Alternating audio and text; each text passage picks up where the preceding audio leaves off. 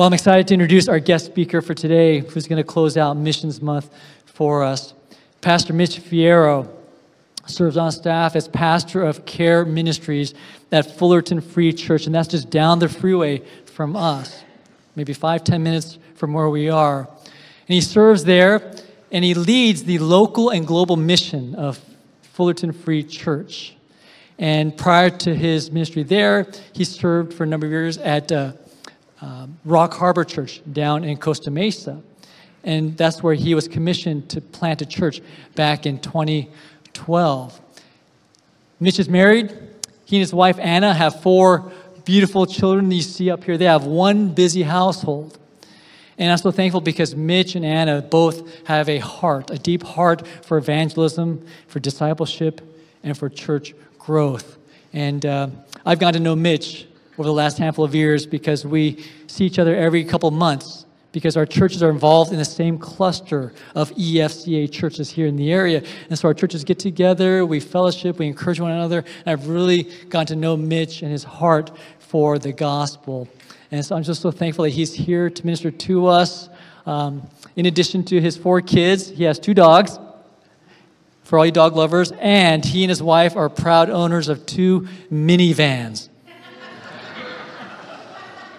That's exciting.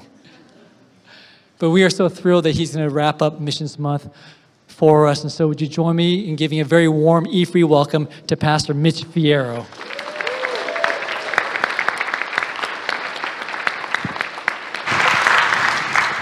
I hope those laughs for the minivan were laughs of awesomeness because it's awesome to own two minivans. Uh, especially when you have as many kids as we do, you, know, you just push a button and they get in and out, and it's just one less thing that we have to worry about um, getting them in and out of cars. Uh, yeah, so again, thank you so much for being here. Uh, or wait, thank you for having me here. There we go. Thank you so much for having me here. Uh, I, I'm, I consider it a great privilege to, to be the one that, that kind of wraps up this, this mission gospel essentials series that, that you've been um, you've kind of been working through over the last month. And um, I've, I've, been kind of following along in preparation for my time here and kind of just observing and listening to what, what God has brought to this church through the various speakers that have come prior to me. And so, what, what I hope I get to do today is to maybe help you give you a little bit of a maybe a what's next, or even how do I take these things that, that have been talked about these last few months and put them into practice right? Like, what does the mission field actually even look like today when, when we leave this place, when we enter back into our circles, our relationships, our, with our coworkers, friends, family members, loved ones? Um, because it might not be the way you think it is. It might, it might look a little different than the way it's looked historically. And so, what I want to do is just help you see a, a broader picture of what's actually happening, uh, not just within the church, but within the world around us. As, as, I'm, as I'm getting older, um, as my kids constantly remind me, um, I'm learning how important it is to actually see clearly. Uh, when I get home from work, uh, my, my two youngest, which are four and six, uh, they'll, they'll run up to me and they, they, want to show me the drawings that they made. My kids are in that, that phase of life where there's just journals and crayons and markers all over the place. Uh, and so the moment I get home, my daughter wants to show me everything that she's drawn. And my, my son wants to show me everything that he's watched my daughter draw, that he's attempted to draw the exact same thing. Uh, and so what they do is I walk in the door, I put my bag down, and I sit down on the couch and I ask them how their day was. And they immediately like thrust their drawings in my face, in which I see nothing and I have to like push it back a little bit, and I go, oh, yes, you drew me again with no hair. Um, and, I, am just learning how important it is for me to be able to have the right lenses to be able to see what's in front of me. See, without these lenses, um, I, this, this, even this is really hard for me to see. That I've, I've gotten to the age where I need corrective lenses to see clearly. But then it got me thinking about just the other types of lenses that, that I wear. Um, I like Pastor Tim, I'm, I'm, an avid runner, and so when I, when I run, because I have sensitive eyes, I have to wear these particular sunglasses. Now, I won't put them on because I think they look incredibly goofy, and so if you ever see me running in Fullerton, do not laugh at me. Uh, but they do what they're supposed to because they're big, they're broad, they, they, they block the light coming in from the sides, they block the light that bounces up from the asphalt, they block the light that comes in um, from, from the top. Because if I, my eyes aren't protected, I have incredibly sensitive eyes, I'll get, I'll get migraines if I spend too much time outside under the sun's uh, UV rays. Uh, and I also have these lenses where if I know um, if I'm going to be under fluorescent lights for an extended period of time, or if I'm going to be working at, on my computer for an extended period of time, I have these blue light glasses, which again defend my sensitive eyes to the harmful blue lights that prevent me from getting a migraine that could potentially lay me out for a day, two days. I mean, my worst migraine, I think I was even out for, for a month. It was, it was horrific. But these lenses, they help me see and they help me discern with clarity what I'm actually looking at. They help me truly understand the environment that I'm a part of, that I'm participating in, and in many ways, uh, they bring into clarity what would be distorted without them. So, for the rest of our time this morning, uh, I- I'm going to be talking about what does it look like for us to be wearing the right lenses for the world that we're engaging in today. So, you're going to hear me talk about missions a lot. And I think oftentimes, uh, because of church history and maybe the, the church's emphasis on global missions for the last 100 or so plus years, when you hear the term mission, you might immediately think overseas mission. But when I talk about missions, for the sake of this morning, and maybe even for the, for, for the rest of your lives, that when you think about mission, specifically God's mission for the nations, yes, it includes the countries outside of the United States. It includes unreached people groups. It includes people that don't look like us. But really, the mission of God is God's redemptive work for all of creation to redeem it back to relationship to Himself. And that does take place overseas, as you'll probably hear later as you interact with some of your missionaries here, but also takes place with your barista when you order that cortado every morning on your way to work. Or it includes the, the, the person that bags your groceries or asks you all the right questions at Trader Joe's when you're checking out. Maybe it includes that, that coworker that maybe you have a hard time working with, or that family member, or that neighbor that you've just start beginning to start up, strike up a relationship with. This is the mission that God has called and empowered all of us by His Holy Spirit to participate in. And so, yes, it does look like overseas, but it also looks like your very circles that you engage in every day. So, to have a clear understanding of what the mission field looks like today, I think it's helpful to even understand what the state of the church is today. And so, you, there might be some, some number data geeks in the room. Maybe you've heard some of these statistics already, um, but I'm just going to ask you to kind of just listen and don't be discouraged. Because I think it's easy to hear these numbers and immediately think, well, then what's the point? Or we've really dropped the ball. But listen to this and to think with possibility, maybe how God could be stirring you and wiring you, and even calling this church to participate in his, his mission. So, the state of the church. Uh, many of you guys might have heard this number before, but prior to COVID 19, the average American attended church, does anybody know? Twice a month. Post COVID 19, the average Christian now attends church once a month. Why is that? I don't know. I mean, it had probably it could have a lot to do with just uh, the atrophy that, that we might have felt from being home for so long, or might have had to do with just the, uh, the, the, ease of, of doing church at home, right? We live in a, a point in time where you can literally curate your church experience or your religious, I don't want to say church, your religious experience, right? Like you can find whatever celebrity pastor that you love following on Instagram or TikTok. You love their, their little 30 second sound bites, and you can now listen to them on Sunday morning via your smart TV. And you can listen to all your favorite worship songs on your curated Spotify Christian music playlist. Uh, and there's really no need, maybe in, in some people's mind, to be a part of the physical community.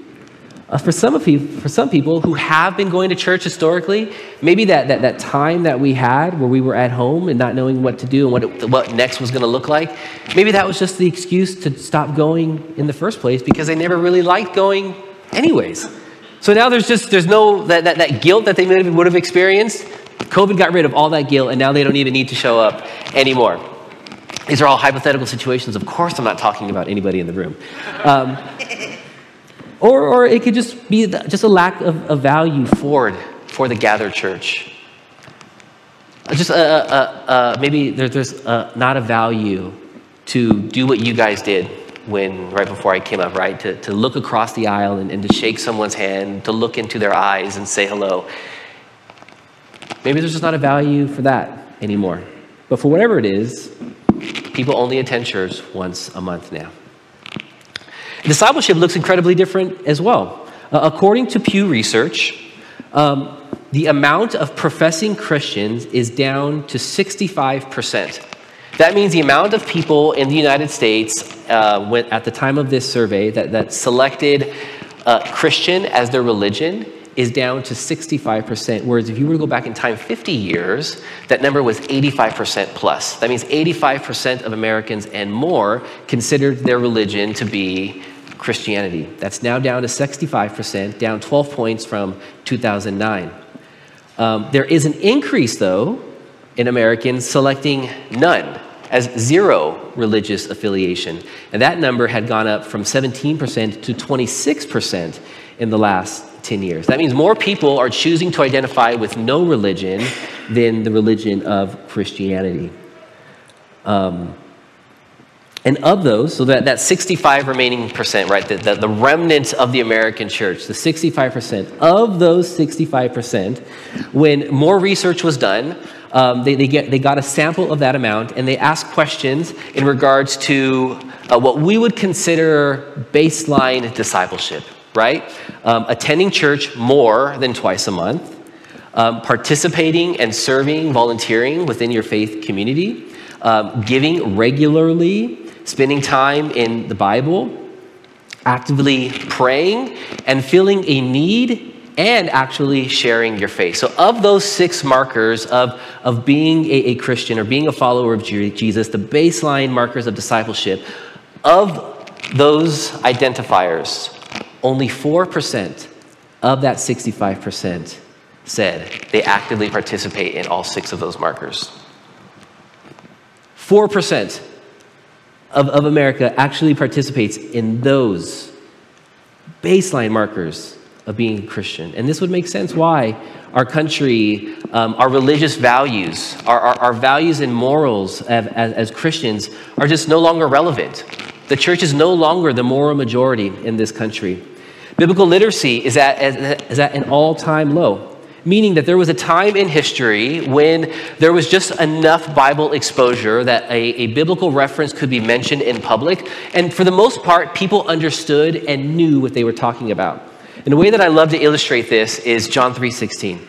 Right, you guys remember the, the, the, clown guy that would hold up the sign at major sporting events and it said 316? Uh, people would look at him and they would look at that sign and they would know what he was talking about. There was a general understanding that 316 meant, for God so loved the world, he gave his only begotten son. Dot, dot, dot. You guys know the rest of that. There was a time when people saw that sign and they knew what it meant. Fast forward to where we are today in the 21st century. Uh, I have two friends that, that own a clothing label called 316. Uh, they've been featured in men's fashion magazines. They, they run what is to be considered one of the best American denim manufacturing um, companies or brands in the United States. Uh, they, they, get two questions most in, in, in their inbox. The first is one, how do we take care of this, these jeans that we bought from you? But the second question is, what does 316 mean? meaning that what was once an assumed understanding um, just does not exist within culture today. Now, again, I'm not trying to discourage us, but I'm just trying to paint a picture of where we are, what the mission field actually looks like today. Now, let's, let's kind of take a step back and look at, at globally where, where we find ourselves. Uh, a uh, hundred years ago, a majority of Christians, or excuse me, a majority of the global church was found in the West. And so when I say the West, I mean uh, North America, Western Europe, Australia. Um, 70% of the church lived in those parts of the world. Today, it's flipped. 70% of the global church is now found in developing nations, and only 30% of the church is found in the West. And so that means the majority of the churches in countries like China and parts of Eastern Europe, um, large parts of South America, Northern Africa. And I say that one just to paint a reality for what the church looks like today. And so one might hear those numbers and be discouraged that the majority is no longer in the West. But I, really, I want you to be encouraged by that because all those years ago, when all those churches got together and said, actually, look, with airplanes and trains, we can actually reach the nations for the gospel, it's worked, guys. Like we've actually reached the nations for the gospel. We, we've, we've, spread, we've taken the good news of Jesus Christ to the nations. So much so, yeah, yeah, we could celebrate not what we have done, but what God has done through his church. Amen? So, because there are more Christians in the rest of the world, in developing parts of the world. There are just some facts and some realities that come with that. It means that there are less missionaries now coming out of the West. There are, there are less short term, long term missionaries from the Americas, from, East, from Western Europe, being sent out into the mission field. But that also means that these countries that were once developing countries, or still are developing countries, are sending more missionaries into the field. And we're actually beginning to see a, this, this interesting thing happen that, that the recipients of the gospel in these developing nations, that they no longer view themselves as just recipients of the gospel, right? People that the Western church needed to reach, needed to fix, needed to make right. But really, they're finding their place in God's redemptive story. And the very thing that catalyzed the West to go to them, the Holy Spirit's begin to catalyze in them. And that they're now be- believing and seeing their part in the Great Commission and saying yes to Jesus' stirring and calling in their lives and going back out into the nations that maybe even sent missionaries to them at some point in time. That means that these developing nations are now the primary senders of missionaries into the rest of the world. And that means that because there's less missionaries coming out of the West, that many of the missionary organizations, even that are represented out on the plaza today, um, they're, they're, we are having to figure out what to do with a decrease in new missionaries, a decrease in short term missionaries, um, a decrease in funding, even because there are less people going into the field, less people having eyes to see what God can do through the work of some of these organizations. But I also want to encourage you with this. And I, I, Tim alluded to this at, at, in the first week. He talked about uh, Trader Joe's, right? He talked about the food that we can now get at Trader Joe's. And I think that's a small picture of a larger thing that's actually happening in the world that we live in today. Right? Like, I'm born and raised in this area. Uh, I was born and raised in Pomona. I lived there for 17 years. Uh, went to Garey High. Diamond Bar was the, was the place that meant like you've made it. And so I think that means I've made it now, me being here with you guys today. Uh, but when I grew up, if I wanted to experience uh, good Indian food, good Filipino food, good Mexican food, uh, good Vietnamese food, I had to get in my car, right? My parents had to get me in their car, and we had to drive to have this cross cultural experience, right? Today, we can all grab in a bus, jump in a bus together, and we can go to the packing house in Anaheim, and we can have literally experience the nations under one roof. Right? Or you can go to Trader Joe's and literally see the nations represented under one roof. And I think about my daughter a lot when I, when I realize this because my, my kids consume content differently than us. I don't think my kids have ever watched a regularly scheduled program on TV. they just have no clue, other than like the Super Bowl, right? They have no clue what it means to like tune in at 8 o'clock and to watch shows until 10 o'clock or 9 o'clock when it's time to go to bed. My, my daughter specifically only watches content on YouTube Kids. And the content that she consumes is from content creators all over the world. And her favorite creators come from Russia, they come from the Philippines, they come from Thailand, they come from parts of Western Europe. That, that my daughter is being formed by the nations without her even having to try, without having to, ha- without having to be intentional about that. Right? The intentionality that it once took from us to learn and be a part and participate in what the nations had to offer, that's just part of this next generation's experience. And that's incredibly encouraging for me for what it's going to look like when the baton is passed to them and how they're going to continue the work of the gospel and to reach the mission field for what God wants to do. So, what do we do with all of this? How do we make sense of this? Well, there's this little thing that happens in Ezra chapter 3 that's incredibly encouraging to me that I want to spend some time this morning in and maybe illuminating the what could be for us, um, the church today. And so if you have your Bibles, go ahead and turn to Ezra chapter 3. And before we jump in, I want to give you just a little context so you know how we got, how the nation of Israel got to where they are at this point uh, in the text. And so prior to this, uh, Jerusalem is taken into captivity by Nebuchadnezzar in Babylon. And when that happens, uh, Babylon destroys the first temple. They destroy Solomon's temple and take Israel into captivity.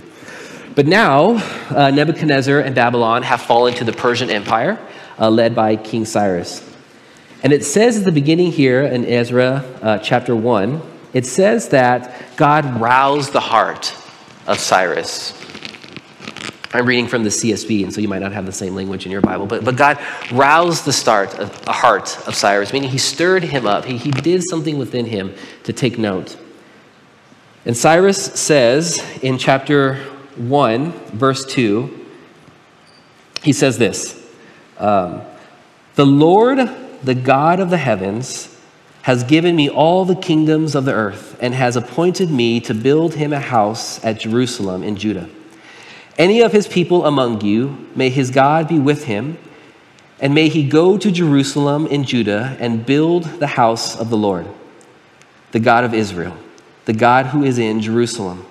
Let every survivor, wherever he resides, be assisted by the men of that region with silver, gold, goods, and livestock, along with a free will offering for those, excuse me, for the house of God in Jerusalem. So it says God stirs his heart. And in recognition of just the power and authority that Cyrus has, uh, he, he, he wants to commission Israelites back to their, their motherland, to their homeland, to rebuild the temple to their God. And so we find ourselves in, in chapter 3, um, where the, the, they, they have migrated back. They're back in their homeland and actually begin the work of rebuilding the temple. So let's, let's jump back in and let's go to chapter 3. And we're going to read from verses 8 to 13. And it says, In the second month of the second year, after they arrived at God's house in Jerusalem, Zerubbabel, son of Shealtiel, Jeshua, and son of Jozadak, and the rest of their brothers, including the priests, the Levites, and all who had returned to Jerusalem from captivity, began to build. They appointed the Levites who were with, excuse me, they appointed the Levites who were 20 years old or more to supervise the work of the Lord's house. Jeshua with his sons and brothers, Kadmiel with his sons and the sons of Judah, and the excuse me, and of Henadad with their sons and brothers, the Levites, joined together to supervise those working on the house of God. When the builders had laid the foundation of the Lord's temple, the priests dressed in their robes, holding trumpets, and the Levites descended from Asaph, holding cymbals, took their positions to praise the Lord as King David of Israel had instructed. They sang with praise and thanksgiving to the Lord, for he is good, his faithful love to Israel endures forever. Then all the people gave a great shout of praise to the Lord because of the foundation of the Lord's house that had been built. But many of the older priests, Levites, and family heads who had seen the first temple wept loudly when they saw the foundation of this temple. But many others shouted joyfully. The people could not distinguish the sound of the joyful shouting from that of the weeping because the people were shouting so loudly. So, what's happening in this, in this, this text this morning? Well, to kind of summarize it, we see that, that um, Israel has gone back to Jerusalem. Uh, they, they've begun to build. It says that they've appointed uh, young men, right, 20 years and, old, and, older, to begin to supervise the project. It says uh, the foundation is laid, right? Uh, they, they've laid a foundation. After that's taken place, the senior leaders, uh, the priests, the Levites, they, they, they begin to lead the people in worship. And it says that the elders mourn the foundation of the new temple, and those who have never seen the old temple and only know the new one, they rejoice. The elders mourn the sight of this new temple, while the younger rejoice. Now, I read this, this uh, a few years ago, and it just kind of stuck with me uh, because it, it feels a lot like where we find ourselves today. Especially if you've been a follower of Christ for any time and, and you've seen the way the church has evolved over the years, and maybe you, you've had this amazing experience with a church, this church at one point, and you've seen God do amazing things, right? You've seen the majesty, you've seen the possibility, you've seen what God is able to do and build with his people. You've experienced the old temple. But when you see this new one being laid, you're stirred by grief and lament and disappointment. And maybe you weep the current state of the church, the way the elders wept the state of this new foundation. And for the younger, for many of them, this is their first time leading out of captivity. This is the first time someone's tapped them on the shoulder and say, okay, you're in charge now. You lead us forward. For many of them, this is their first time seeing home. This is their first time stepping into the promised land. And this foundation that they've toiled and worked with the resources that were made available to build it. This is the only temple they have ever seen. This is their first glimpse of the new temple. And stirred by joy, stirred by potential, the possibility of newness, it says that the younger celebrate. So, so who's wrong in this scenario? Who has the wrong posture? And I think when you look at what's in front of you through the right lenses, if we're looking at the, that illustration, that illustration, we're looking what happens in this story through the lenses of the past. It's easy to be discouraged because you're only recognizing what God has done and if you keep those lenses on as you look at the future, it will never meet the expectations. It will never meet the, uh, the desires of what we once experienced. And we take into consideration the, the current state of the world and the church, um, we probably feel the same.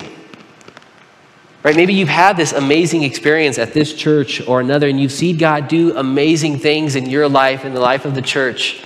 You see God send out missionaries, raise up leaders, build buildings like this, purchase new property. You've seen exponential church growth. You've seen people having to sit outside, stack cars in to show up and to hear a particular preacher. You've seen what you have experienced God do amazing things. And that's exactly what that is. God has done amazing things. But, friends, we can't rest there. We can't stop there. We can't plant our flag in the ground and say, this is the pinnacle of what God is able to do within our church, within our own lives. No, this is just the beginning because God is new every day. God is doing new things all of the time. And like we see here, He is calling a new generation to Himself. God is stirring the hearts of a new generation to lay a foundation, to build the next temple, to have a vision for the future. I mean, you guys are doing that very same thing here at this church, right? Like you guys are physically laying a foundation outside for what will be, for what God will do, not only in this generation, but for generations to come. That's because God is faithful and God is new and God is stirring the hearts of leaders at this church. So you're probably asking yourself, well, then how, how do I make sense of this today? How do I live in this today? How do I apply this to my life today? And in 1 Corinthians, we see Paul remind this young church. He says, Don't you yourselves know that you are God's temple and that the Spirit of God lives in you? If anyone destroys God's temple, God will destroy him, for God's temple is holy, and that is what you are. See, the way that the application for this is that you, know, you and I, yes, we, we are meeting and we're worshiping in this building, in this facility today, but this is not the physical representation of God's presence. Right? This is not where people look and see and they know God is here, although that might happen. This isn't the only place where worship takes place, but rather through the gift that is Jesus and the gift of His Holy Spirit, He now dwells in us, and every one of us is a temple of God. His spirit dwells in you. And when your friends and your coworkers, the barista, the Trader Joe's bagger, when they interact with you, they are interacting with the temple of God. When they, when, when, they, when they see us gather in a place like this and they see us live sacrificially, they see us live communally, they see us lay down our own um, expectations, our own priorities, our own agendas, and worship with one voice and cry out to God well, what we want to see Him do in our lives and in this city, they look at a place like this and they know He is here, not because of the building, but because you are here. And the worship that takes place doesn't just happen here, right? It goes, it, it, gets with you in your car as you're driving home, as you're interacting with your kids, your spouse, your family members, you love one. You take the worship that God plants in your heart in a space like this, or plants in your heart through spending time in His text, or plants in your heart through praying, and you take that worship wherever it is that you might go, that your heart might be glad and joyful that we get to know Jesus. So, what do we do with that? How do we live that way? We live expectantly, looking at the past. Right? The past isn't the metric of what God is capable of doing. The, the, the past is a foundation, is a building block for what we believe God is capable to do in the future. So, my hope for this church is that as you guys lay a literal foundation, as you guys pray and give and live generously that, that in the work that God is doing in this new season of this church. That the young people here, that they would know that this is a place for them to build. This is a place for them to get their hands dirty. This is a place to put their hands to the plow and be used to bring the gospel to a lost and dying generation that desperately needs to hear the good news of Jesus. And there might be some people in the room that, that are saying, you know, this, this, this, this doesn't work, right? Like, we, we need to go back to the way it was. There's some that, that, are, that even go to say, that say that we need, even, we need to go back all the way to the first century church. Because the way they did it in Acts, that's the right way to do it. That's the right way to plant a church. That's the right way to build a community. But do you know that, that many theologians and church historians believe that uh, if Jesus would have come 10 years prior or 10 years after he did, we would not have seen the explosion in the church that we, that we all are really are part of. Today, we're first fruits, or not first fruits, we're fruit of. Meaning that if Jesus would have come 10 years before, uh, Israel would not have been under Roman rule. They would not have had the influence that they had with Rome, that Jesus was even able to go into, uh, the, that the synagogues were even allowed to exist for Jesus to go into them and to preach the gospel. The resources that were made available to them, the Romans' road, the ease of travel, to be able to go from one city to another by, by well constructed and for the time paved roads, uh, that, that, all of that made the gospel possible. And if Jesus would have come after that, Rome had been, had been toppled. None of that would have existed anymore. Meaning, what I'm trying to say is that the very culture, the very resources that existed at that very time, Jesus spoke to to that particular people. Right? The illustrations, the way he taught fishers of men, all of this stuff means something to us today because we find it in Scripture, but meant so much more to the first century uh, Mediterranean, Middle Eastern ear. And so Jesus even in who he was when he existed, spoke the language, leveraged the resources of the culture and the time in which he existed to make his gospel known. The beautiful thing about that church that God is faithful to do that and has been faithful to do that throughout time, and he will continue to do that today.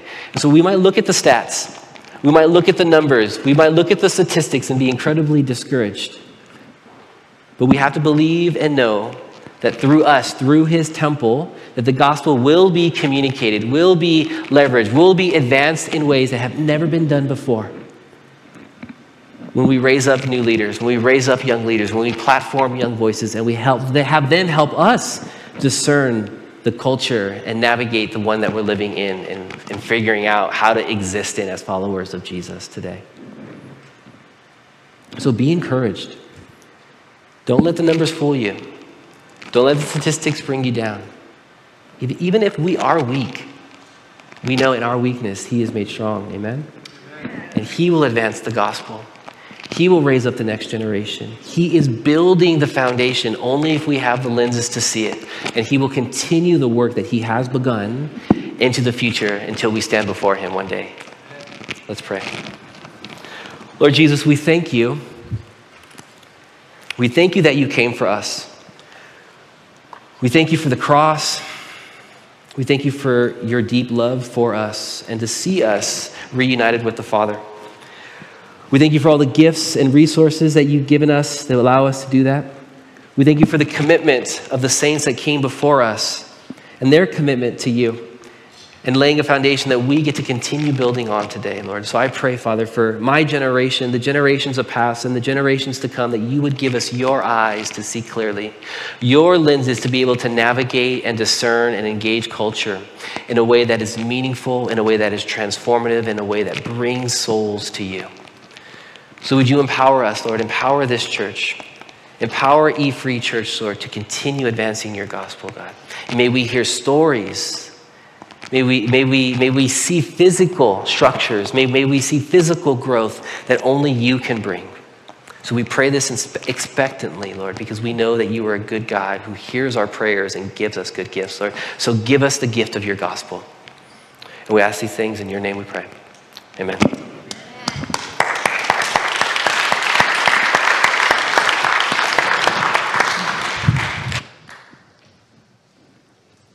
Thank you, Pastor Mitch. That was deep. Wasn't that deep? That was a thoughtful and thought provoking message. And I sat there just listening and just being reminded of the very fact that God has allowed us to communicate the gospel in a way that today's culture can understand it. And so I'm so thankful for Mitch and for his heart for the gospel and for the church and our role in God's redemptive plan. So thank you again for blessing us with those words.